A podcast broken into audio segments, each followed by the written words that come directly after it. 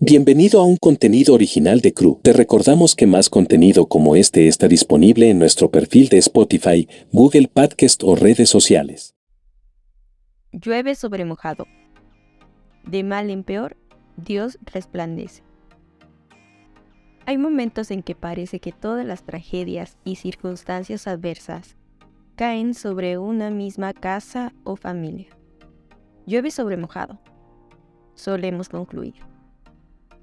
Este pareció ser el contexto en el relato de Segunda de Reyes 4, 1 al 7. Podemos ver una madre cuyo marido había muerto y la había dejado endeudada. Vino el acreedor y exigió que se pague la deuda, pero ella no tenía dinero. Entonces ella llamó al profeta Eliseo.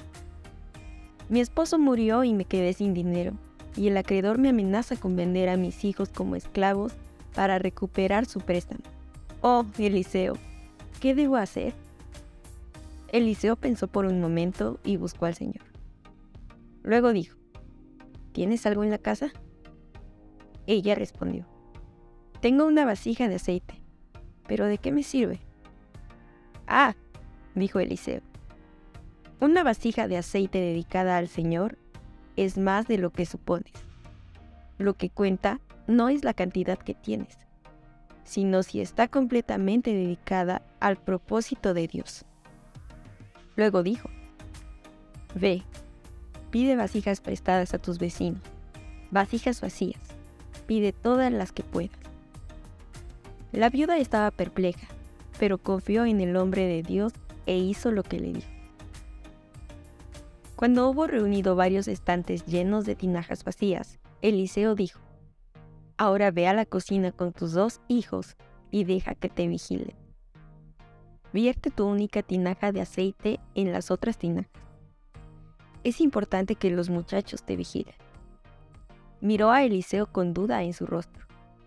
Eliseo no dijo más, solo la miró como si dijera, confías en que el Dios del universo hará más de lo que los seres humanos pueden hacer. Así que ella hizo lo que le dijo el hombre de Dios. Ella comenzó a verter. Cuando un cántaro estaba lleno, sus hijos le trajeron otro cántaro. Ella temblaba y no quería moverse.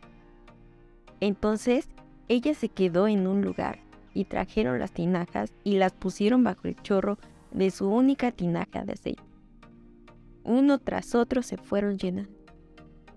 Finalmente, todos los frascos estaban llenos. La viuda se acercó temblando a Elías y le dijo, mi tinaja de aceite se ha convertido en muchas tinajas de aceite. Su voz tembló de emoción. Una leve sonrisa apareció en el rostro firme de Eliseo. Luego dijo las palabras más dulces que jamás había escuchado. Ve, Vende el aceite y paga tu deuda. Habrá más que suficiente. Tú y tus hijos pueden vivir del resto. Tu futuro es libre.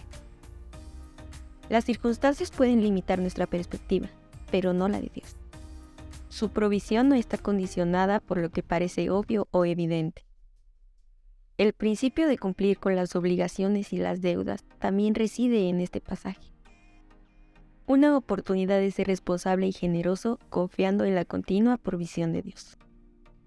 ¿Cómo puedes confiar en Dios esta semana?